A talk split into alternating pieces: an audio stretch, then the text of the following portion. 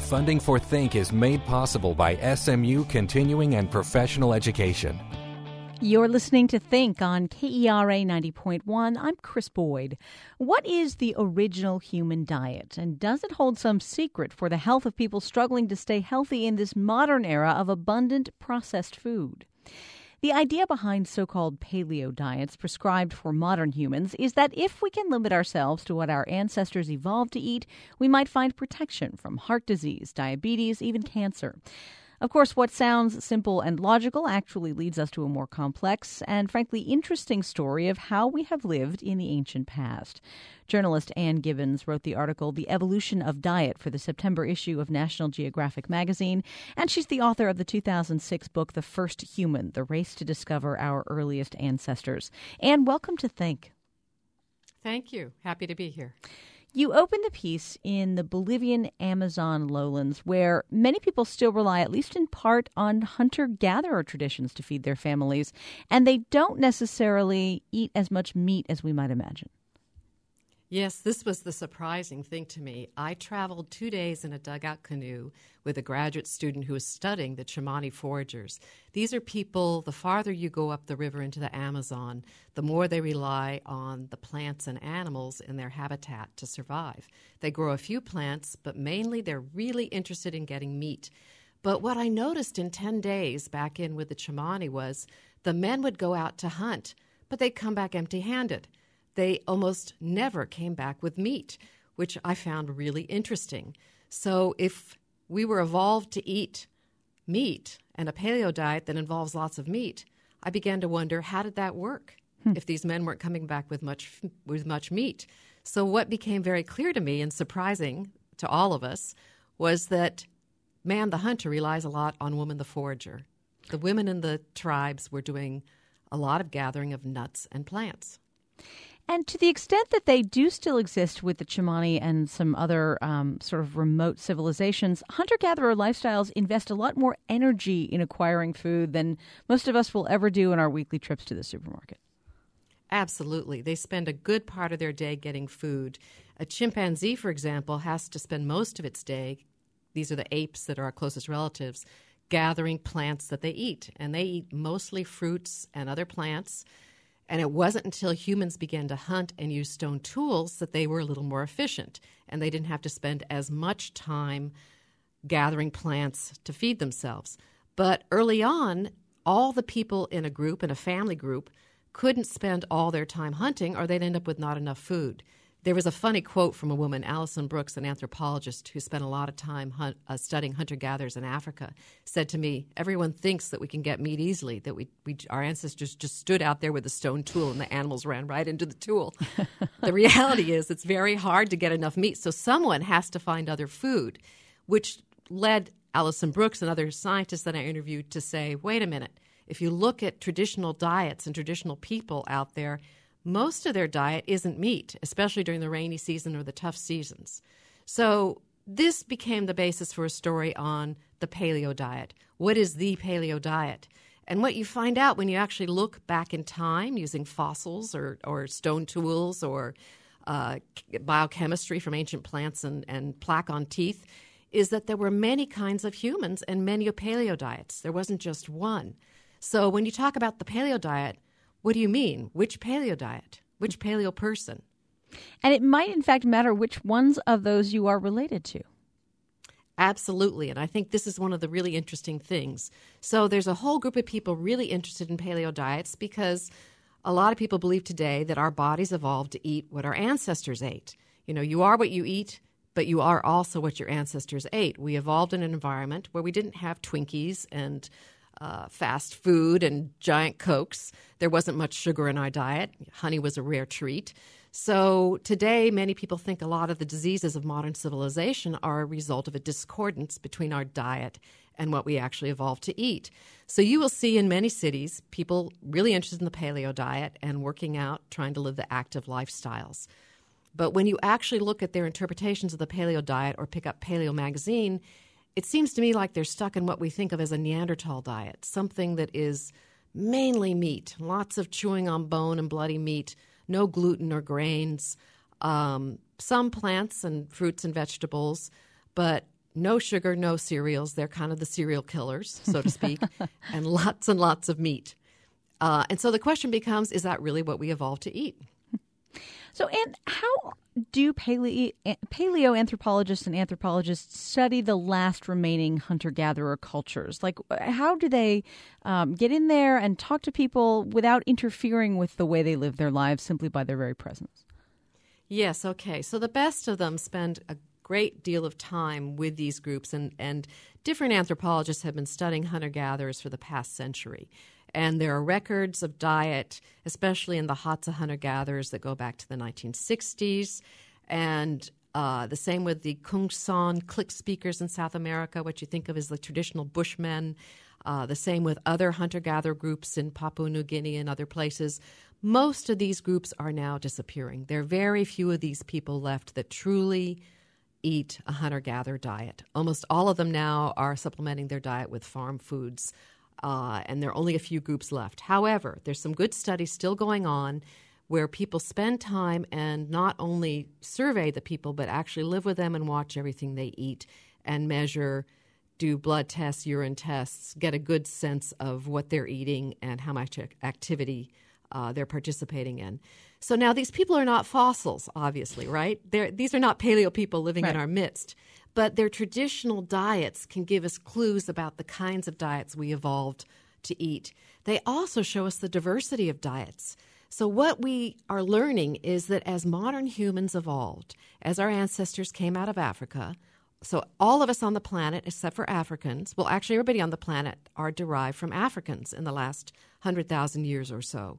And a number, the ancestors of people that live in Europe and Asia, came out of Africa in the last 100,000 years.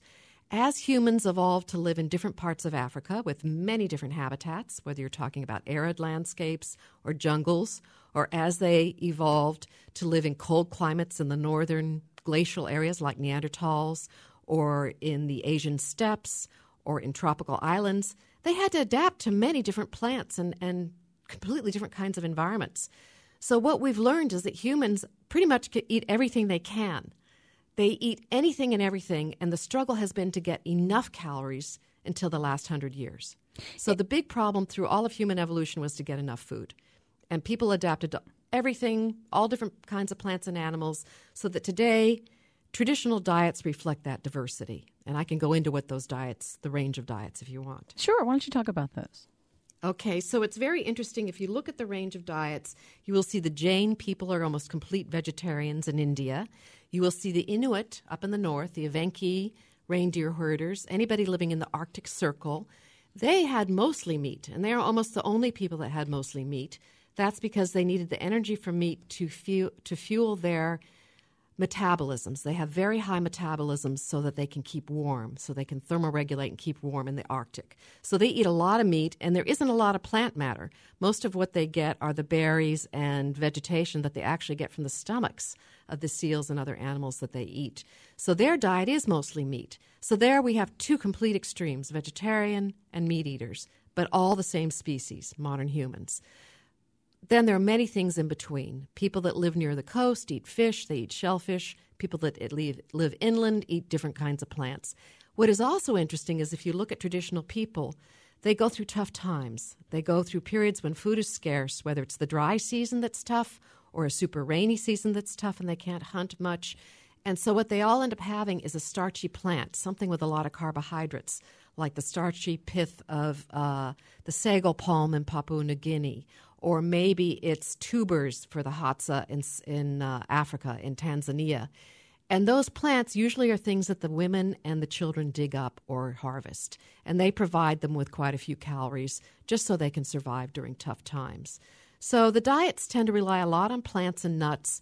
And when they're lucky, they get more meat during plentiful times. And they love meat, they're obsessed with it, but it doesn't make up their diet every day, which I think is really interesting. The other part about it is their meat is very different from our meat that we get in the supermarket. Their meat is often very lean, it's raised, it eats in whatever kind of scrubby grass that it can get. The men, the Hadza, bring back very scrawny antelopes in the dry season. Uh, Sometimes they get ones that are fatter, but it's not exactly the same meat eating the same isotopes and, and plants that we get today. So their nutrients are different. And one way we know this is people who just studied the gut bacteria of the Hadza hunter gatherers, the ones that aren't eating any farm foods, found that the gut bacteria species were very different in the stomachs of the Hadza hunter gatherers than they are in modern humans today. So if yeah, I was going to ask if, if we could sit folks down, say um, you know someone from an Inuit tribe who eats mostly meat and and a Jain person from India, um, if we were to put them at the same table, and I suppose take out the the religious reasons that that Jains eat uh, vegetable matter only, um, would they get sick from eating the same meal if it sort of mixed up the two kinds of diets?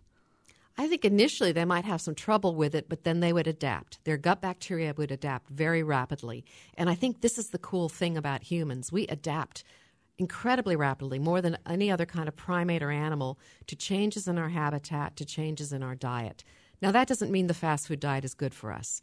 It isn't. If you look at people like the Mayans who've lived on a very tough existence, they've scrapped out a living eating tortillas, corn tortillas lately uh, plants, maybe occasionally a little bit of chicken or other meat that they get, when they come and live on the Western diet, especially in the southern U.S., they move to our country, they have a very high rate of diabetes.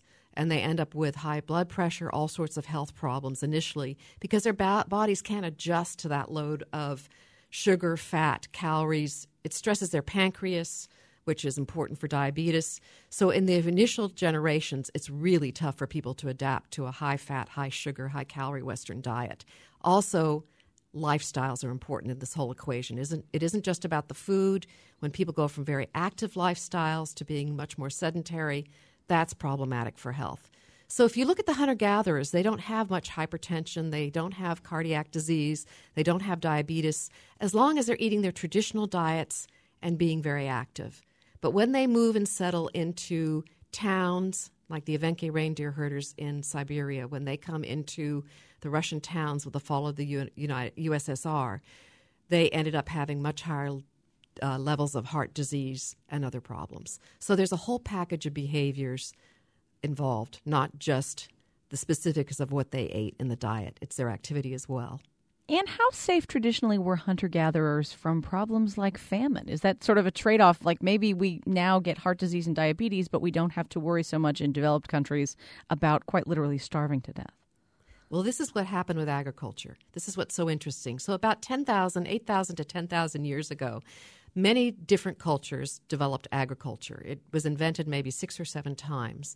Uh, the most famous examples in the uh, Middle East, in what is now modern day Iraq, in the sort of Fertile Crescent, about 8,000 to 10,000 years ago, humans began cultivating grains like wheat, barley, uh, and they became dependent on those crops because it meant they could settle in one area, they could grow those crops, and they could, for the first time in their lives, store grains.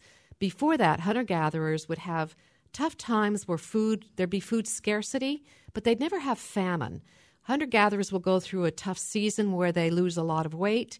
They're going through food scarcity, but then seasons change and they migrate to areas because they move across, they live nomadic lifestyles.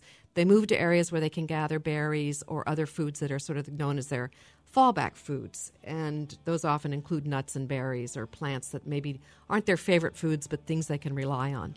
So they'll go through scarce seasons, but they won't go through all, all out famine. Famine doesn't show up until agriculture because with agriculture, you become dependent on a diet with less nutrients, that's less broad. You're relying on grains, a porridge of grains.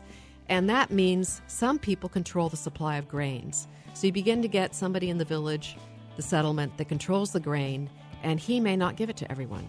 My so guest you can end up with famine for the first time. Is journalist. Is, I have to jump in and take a break here. Ann Gibbons is with us. Her article, "The Evolution of Diet," appears in the September issue of National Geographic. We'll be back in two minutes.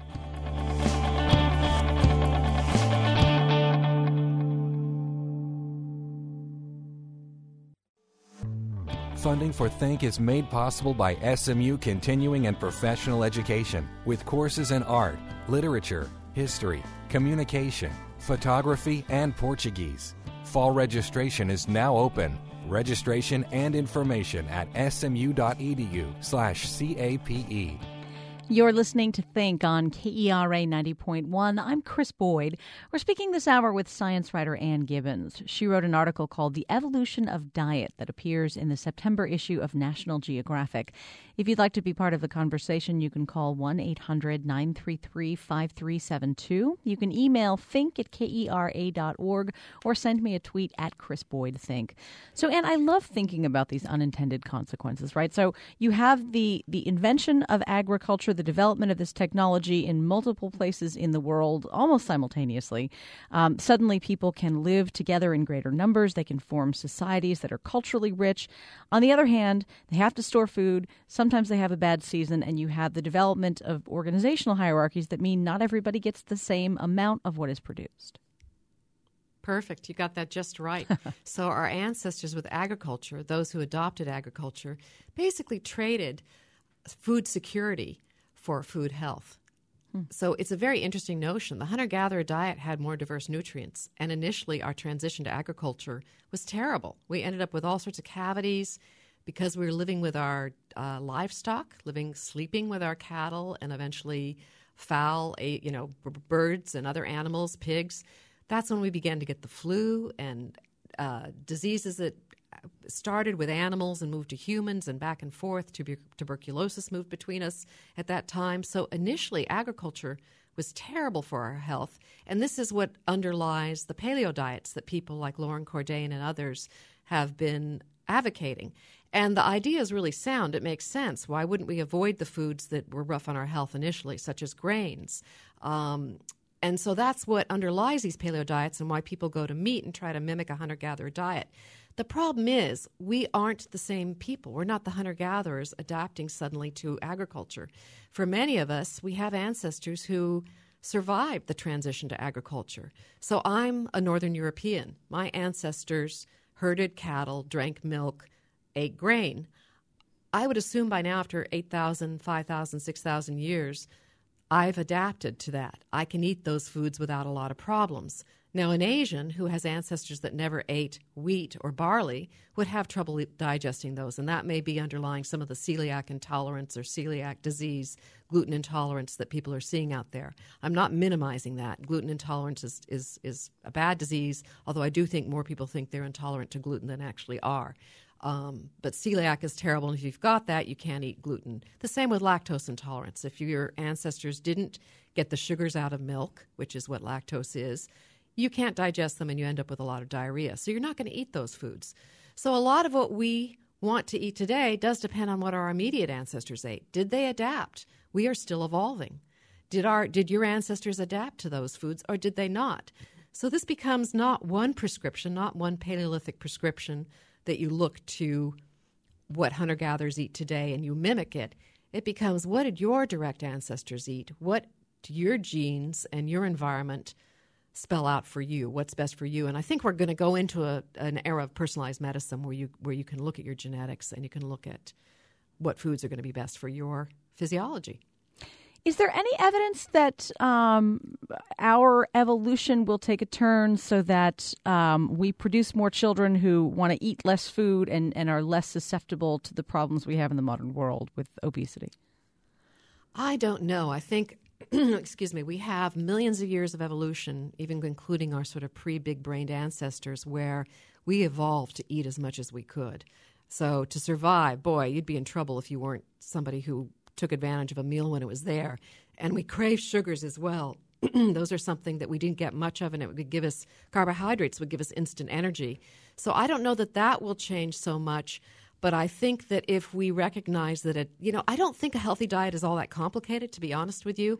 I think if we recognize that moderation is the key, not too much sugar, you know, this is very much a, I will be honest with you, a Michael Pollan message or a Mediterranean diet message.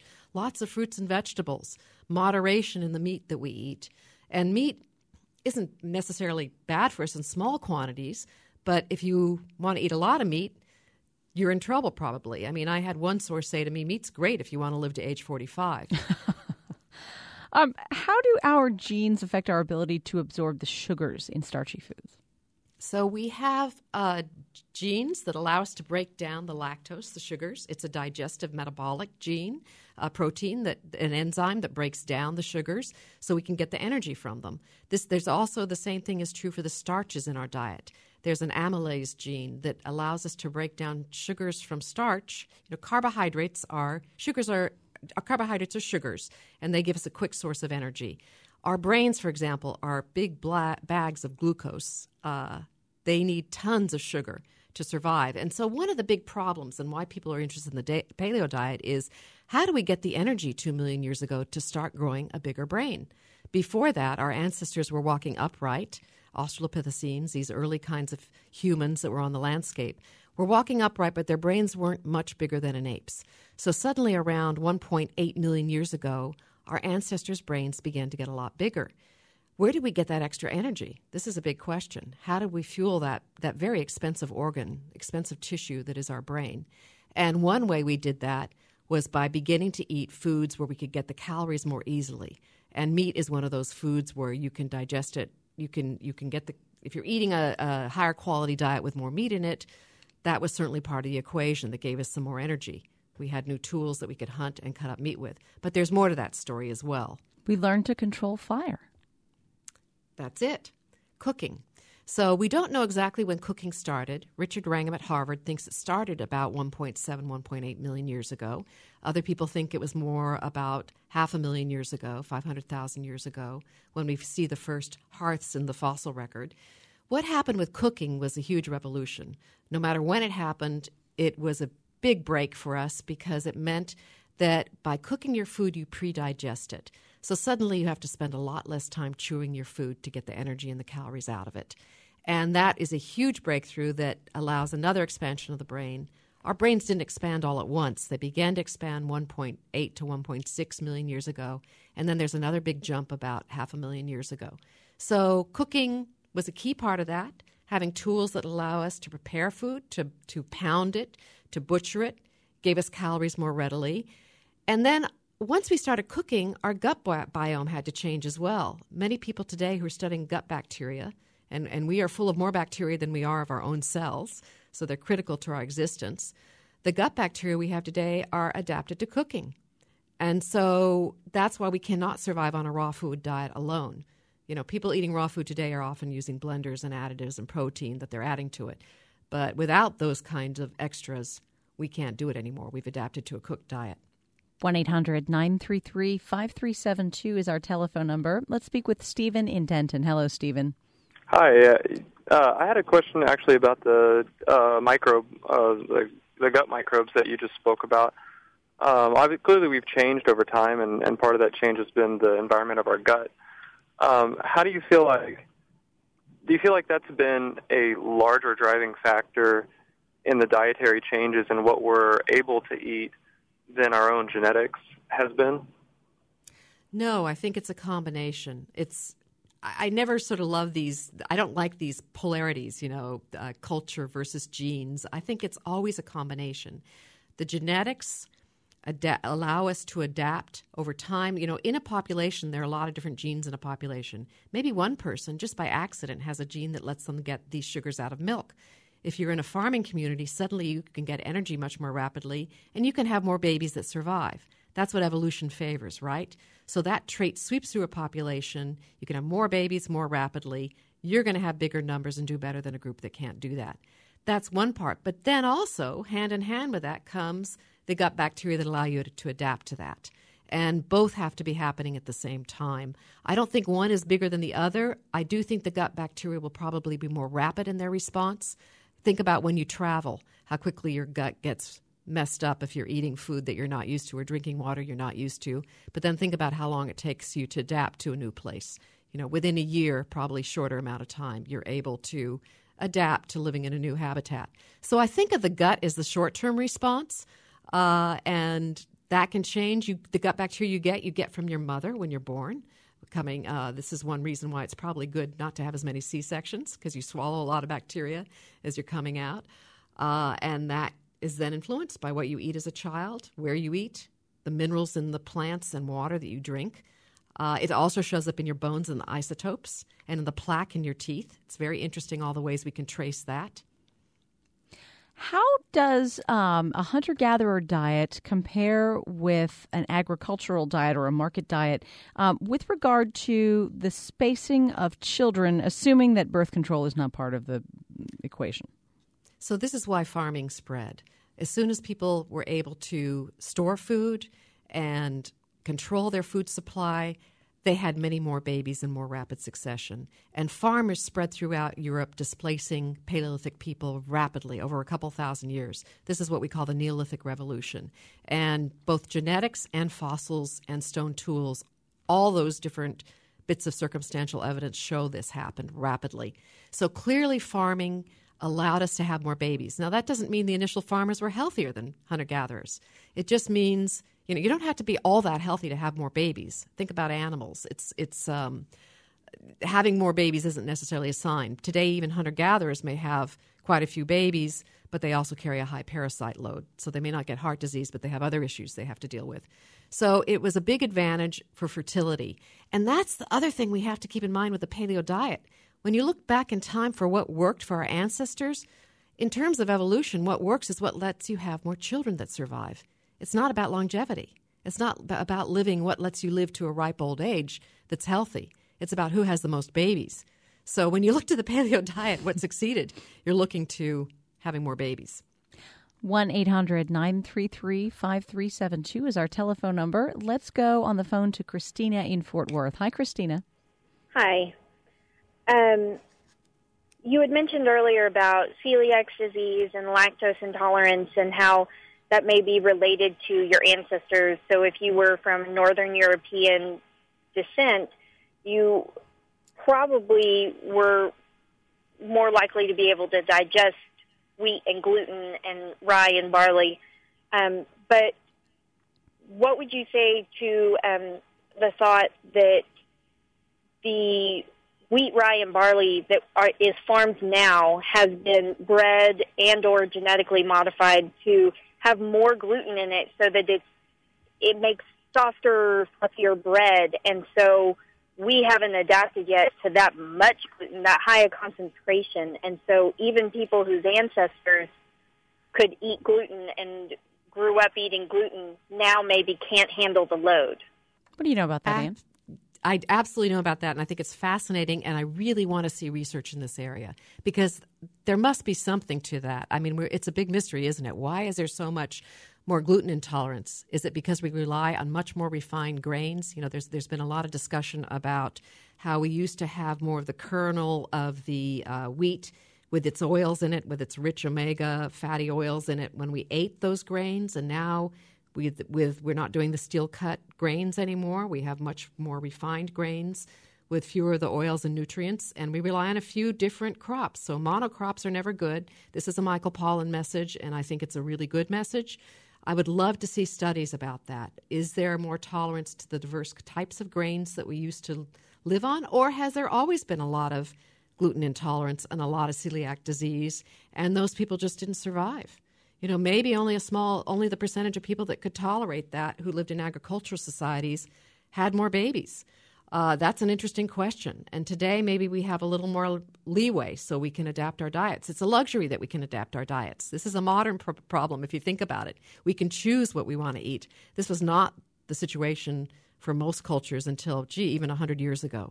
There are no fat people in the cemeteries in London in the end of the uh, 1800s. And the Middle Ages were the very worst time to be alive, uh, when we were the shortest and there were the least amount of food. So I would love to see studies on why there is that kind of intolerance to grains and what it's about. I'm not minimizing that at all. I think there's a real issue and it needs to be studied. The same with sugars. I would say that of all the culprits out there, I, as a parent, am most worried about sugars. They are in our foods at huge numbers. I think there's a diabetes epidemic going on, especially for people who live in countries where their where their physiology is small and they have smaller pancreases at birth. Your organs are organ size is determined at birth, so going to a high sugar Western diet is really rough for them. Uh, and I would love to see studies on that. I'm not sure we have to eliminate it, but I think cutting back the quantities of sugars and fats and salt in our food would make a lot of sense. It is funny the way these things creep into processed meals. Like if you were making tomato sauce at home from scratch, you would never think of adding half a cup of sugar to the pot. Exactly. And I think this is really the problem. It's not so much as we look for a healthier diet that we need to go to a paleo diet or an absolutely no sugar or no fat. You know, I don't like the idea of demonizing a single food because we've always had those ingredients in our diet.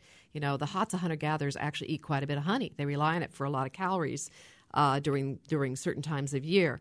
I think the bottom line is that it's the processed foods. We get the calories way too easily. We get too many of them too fast, and we get huge doses in one shot. When you drink a, a Coke, you're getting a huge rush of sugar, you know. And the same is also true for salt and uh, other foods like that. So the real problem are the processed foods. I think the solution today that I would recommend for myself and for my children and other people is to eat a lot of fresh fruits and vegetables. It's the slow food movement. Eat local foods, eat as many plants and vegetables as you can. Be moderate in your intake of meat. Think about a Mediterranean diet. These are the people that live to healthy old ages. And be active. Be active. That's a really key part of it as well. When you meet individuals who are living hunter gatherer lifestyles and you look at them physically, not that this is not that you're a physician and not that you can tell everything by looking at someone, but do they look healthy to you as compared to someone that you would meet walking down the street in a US city? Okay, they're very lean Mm-hmm. and they're very active and strong, but they're often carrying a load of parasites. And you will see infectious disease at high levels when you visit people like the Tsimane or the Hadza. They don't have the defenses. They're living in these environments where they do get the parasite load, and that makes them more susceptible to infectious disease. Also, many of them are in the tropics where there's just more disease in general. So, I wouldn't say my reaction is that they're healthy. They're fit, they're strong, but a lot of them don't have a long life expectancy because the high load of disease and parasites. So, we're very lucky we don't have to struggle with that. On the other hand, we have gotten complacent about our diet and our physical activity levels, and that's what we can learn from these people. Journalist Ann Gibbons is my guest. We're talking about her article, The Evolution of Diet, which appears in the September issue of National Geographic magazine. If you want to jump in on this conversation, we have lines open at 1 800 933 5372. You can email think at kera.org or send me a tweet at Krys Boyd Think.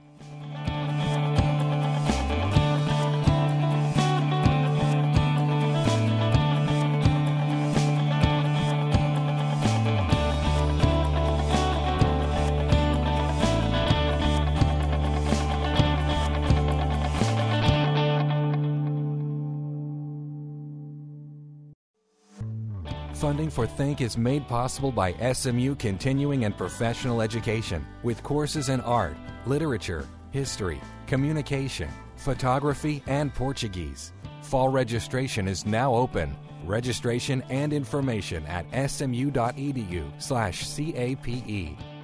You're listening to Think on KERA 90.1. I'm Krys Boyd. My guest this hour is journalist Ann Gibbons. Her article, The Evolution of Diet, appears in the September issue of National Geographic. You can join us at 1 800 933 5372 or email think at kera.org. We shouldn't forget to discuss here, and the fact that there are many people on the planet whose diets are largely supplemented by insect protein, something that maybe we paleo um, enthusiasts wouldn't be so quick to jump on. I haven't actually written about that, but I think it's intriguing. I love it. Like I said, humans will eat anything they can, and if you can get enough insects, uh, why not? I mean, I think I would like them better if they were covered in chocolate or something, but it's all culture, isn't it? What we like. Food taboos are very funny, actually. They, uh, uh, Katharine Milton uh, is an anthropologist at UC Berkeley, and she studied foragers in the Amazon, and she noticed that one group's favorite food was the taboo for the next group. So it showed that one group maybe loved the tapirs, but another didn't. It was almost a cultural line of demarcation. We love this kind of food, so we are the Tsimane. We hate that kind of food because we're a different group. And we develop tastes based on what our parents eat and people around us. And we're grossed out by the food that, we're, that is not familiar. 1 800 933 5372 is our telephone number. Let's speak with Emmanuel in Fort Worth. Hey, Emmanuel. Hello. Thank you for uh, having me on the show, I guess, or Sure. should I call? Um, my question was for Ann. Um, yeah, Gary Taubes uh, wrote a few books. The whole um, on the on the the notion that fat was actually good for your diet, and that red meat uh, is actually not as harmful as we were led to believe. It was actually um, so. I was just curious what Ann's point of view was on that. Um, if we, you know, if it's actually true, does she think there's any validity to that? Okay, so Gary Taubes is a is a friend and colleague of mine. He writes for Science Magazine as I do, and I've talked to him about uh, the diet work. He's a great investigative reporter, and he's done phenomenal work on fat and sugar. Sugar is his most recent uh, work, and I think he's really what he's done. That's an incredible benefit is he's shown that when we demonize one food, like no fat, that was the message in the '80s. Then suddenly all the food industry and people thought, okay, it's okay to eat sugar, and we created other problems.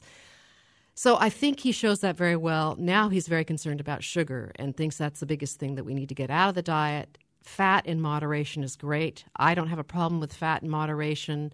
I think he's right about that. The problem with meat that's complicated is it isn't just about the fat in meat. There have been new studies showing that ingredients like the carnitine in red meat cause uh, cancer in animal studies. So there seems to be something that inter- that our gut bacteria inter- interact with in meat itself, red meat itself, the biomolecules um, that is problematic for our health if you have enough of it or too much of it. And so I would be shy of eating too much red meat. I don't think it's just a fat story. I think some, I mean, I'll give it to my family every week or two but I am much more likely to feed them more fish if I can do that. Or lots, we're trying to eat more fruits and vegetables. And there's so much data that supports that being lean and eating fruits and vegetables, less sugar, less red meat, which is associated with colon cancer and other cancers, is a better way to eat. I don't think this is so complex. Now, what, what Gary Taubes is doing now is trying to get people to fund research into how toxic sugar is. And I like the gluten story, which is also sugars, carbohydrates. Uh, I am really interested in the outcomes of that. My kids still eat carbohydrates, but I like them to eat refined, not refined, excuse me. We avoid refined carbohydrates like sugar. Eat complex carbohydrates. They come in a package like fruit, where there's lots of fiber that slows the absorption. So that is the kind of thing I think you want to do. Eat meat, but not lots of it, and not too often. On the sugar thing, it's interesting how concentrated different cultures like their sugar. You know, you, you go to some places and they, they might have dessert, but it's not nearly as sugary as the American desserts that we've grown up on. Exactly. And this is, I have a little story to tell about the Tsimane when I was there. We spent a lot of time following these wonderful girls, Amelia and uh, her sister, who would take us to the woods and we'd watch what they foraged. It was really interesting to see what plants they'd go for. And they, as they wandered through the woods, they didn't carry thermoses or water bottles and snacks with them like we did. There wasn't any trail mix or gorp. what they do is they'd pick, they loved these pods that had a bean inside that was sugary and they'd suck on it. It was fantastic. So that was their idea of a sweet, something that came out of a plant. If you've ever sucked honeysuckle, you'll get the idea of that. And it was wonderful to see. They also knew how to cut plants that would give them a lot of water to drink and they'd suck it from the leaf. So they knew which plants would give them what they needed as they wandered through the forest for hours on end. And it sort of opened my eyes to the fact that we are always carrying snacks and water bottles around with us. And uh, they, they know their local plants. You know, you asked me one other question, too, that I wanted to add about how healthy these people were. In these cultures, I've seen some very sick children, and it's always heartbreaking. There was a little boy, Alfonso, with the, with the Tsimane, who'd lost an eye to an eye infection who was crying the whole time we were there because he had a parasite in his gut. Mm. And it reminded me again how shielded we are from nature in our Western societies. Most of these families lose a number of their children, they just don't make it.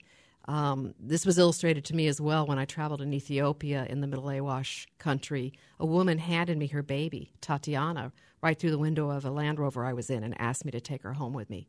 So, this, you know, we looked at the hunter gatherers for clues about what they eat clues about the kind of foods our ancestors ate and evolved on, but this was not an easy way to live. I know you were making a point there, Ann, but please tell me, how did you respond when a woman that desperate said, Please take my child? What do you do? Oh, you just, you know, I had an interpreter with me and I just said, Thank you, your baby is beautiful, but I cannot take her. Um, and I just tried to empathize with my eyes. Yeah. She had many children and she lived in a thatched hut and they were nomads in the Middle Awash in the Rift Valley of Ethiopia, and it was heartbreaking. I mean, there were girls who were 13 years old who were of marriageable age Life is fast and it is difficult and tough for those women and men. Let's go back to the phones now. This time we have Mark on the line in Irving. Hi, Mark. Hi. Hi, go right ahead, please. Uh, thanks. Um, love the show, Krys. Thank you. And uh, Ann, I have a question um, about kind of changes.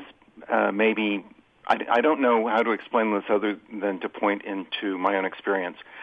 Um, I grew up being sort of borderline intolerant of lactose, but in the last few months, I am I just have violent reactions, especially to cheese. And um, I, is it possible for your biome or your system to change, and, and for what reason would it change, and um, can you recover? Yes, okay. This I have to say right now, I'm not a nutritionist or a scientist myself. I'm a writer who who has written about human evolution for about 25 years and, and have studied it. However, having saying that, I'll go ahead and tell you what I do know about this. Your gut, when you end up with an illness uh, that gives you diarrhea, your gut is more porous. And some of the proteins from what you eat can cross the barrier into your intestine, and, and your, your immune system can react. Uh, the blood the immune, uh, the T cells, the the other immune uh, cells can react. Uh, your excuse me, your antibodies to the proteins from the foods, and you can develop a new food allergy.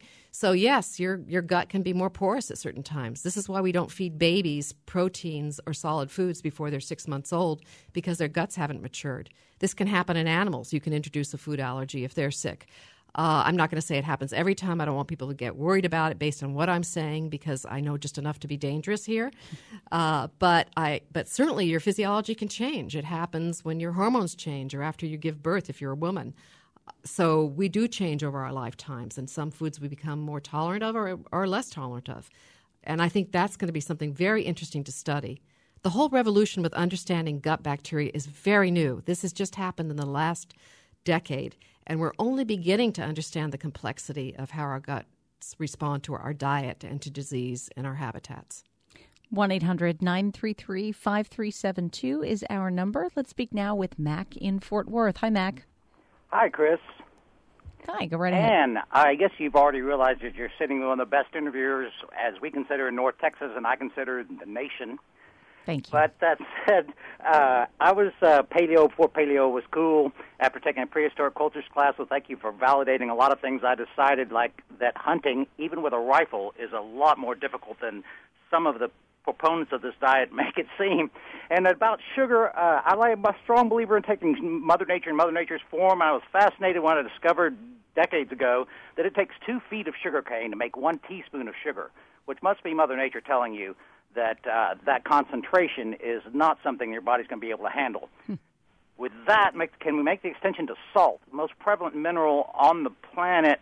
I was wondering if you have any idea how much salt was consumed by our prehistoric ancestors. Thanks for your call. Thanks for your compliment. Yes, and we do. You do have a great interviewer. She, this is she knows her stuff. I love it. It makes my job a lot easier. Uh, having said that, salt is interesting because I think you're right. It's all about dose, isn't it? I mean, this is not a big mystery. What gets us into, us into trouble is eating too much or too high a dose of sugar, salt, fat. Those are the problems, and not being active enough. So, so putting that aside, salt is interesting because the Tsimane where I was were buying salt from these uh, merchants that would come up the river in these boats once a month or so, and they peddled a few things like cooking oil or salt. And it turned out that the salt that they relied on was very far away. So, yes, they love salt, they want it, and it is abundant, but they had to travel a long distance to get it. So, that would limit their supply. That would limit the dose they would get in any one meal or how often they would get it. Now that you can buy it so readily, they would change, they would uh, trade crops for the salt. It's changing everybody's diet around the planet. So, again, I think it's dose and like everything else, it was hard to get much sugar in the past. It was hard to get much salt. It was hard to get much meat. So that limited the supply in our diet. It wasn't as hard to get tubers, vegetables, or other plants or nuts. Will we have the resources to provide Western style processed diets for the entire planet as people become able to afford them? This is what I understand is not going to be able to happen. Uh, fast food is is cheap to make, and unfortunately, shipping prices have really gone down. Transportation, so we're sending it out to the whole world. It's sort of the same story as cigarettes. When you travel around the world, you see people smoking everywhere, and it's interesting. Coca Cola. There are poor villages in Mexico where people on the Yucatan Peninsula cannot afford to buy sodas, but next to them are villages where there's a little more wealth and they buy the sodas, and suddenly they have a whole host of cavities and other health problems. I wrote about one of those studies in Science where they compared two villages, one that was poor without that kind of food in it. So I don't think we're going to be able to do that. I think the kind of Western diet we eat is way too costly for our health. Uh, I think we can't afford to do that, especially even in our own country where we do pay for medical to try to treat it. A lot of these people can't afford to take the kind of drugs that we take when we get into trouble with our cholesterol or diabetes or high blood pressure.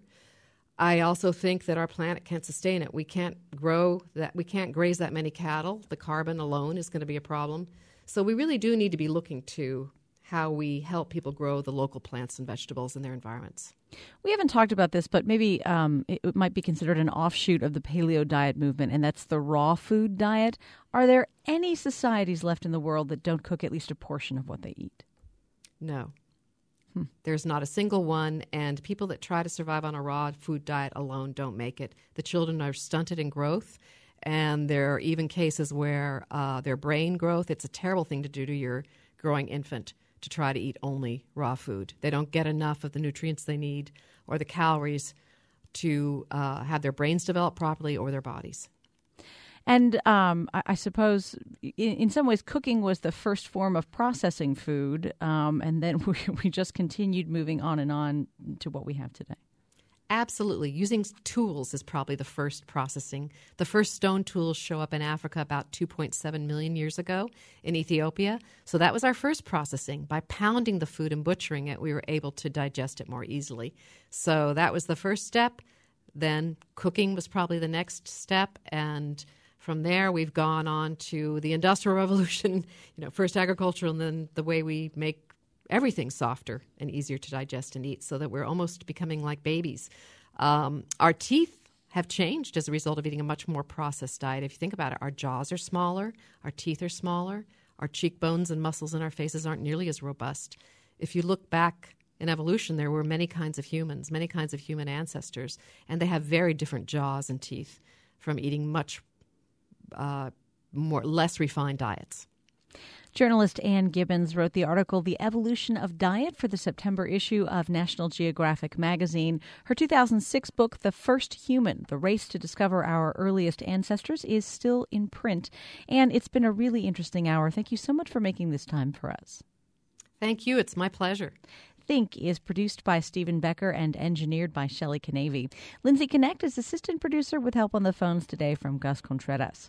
You can find me on Twitter at Krys Boyd Think, and you can contact the show via email at think at kera.org.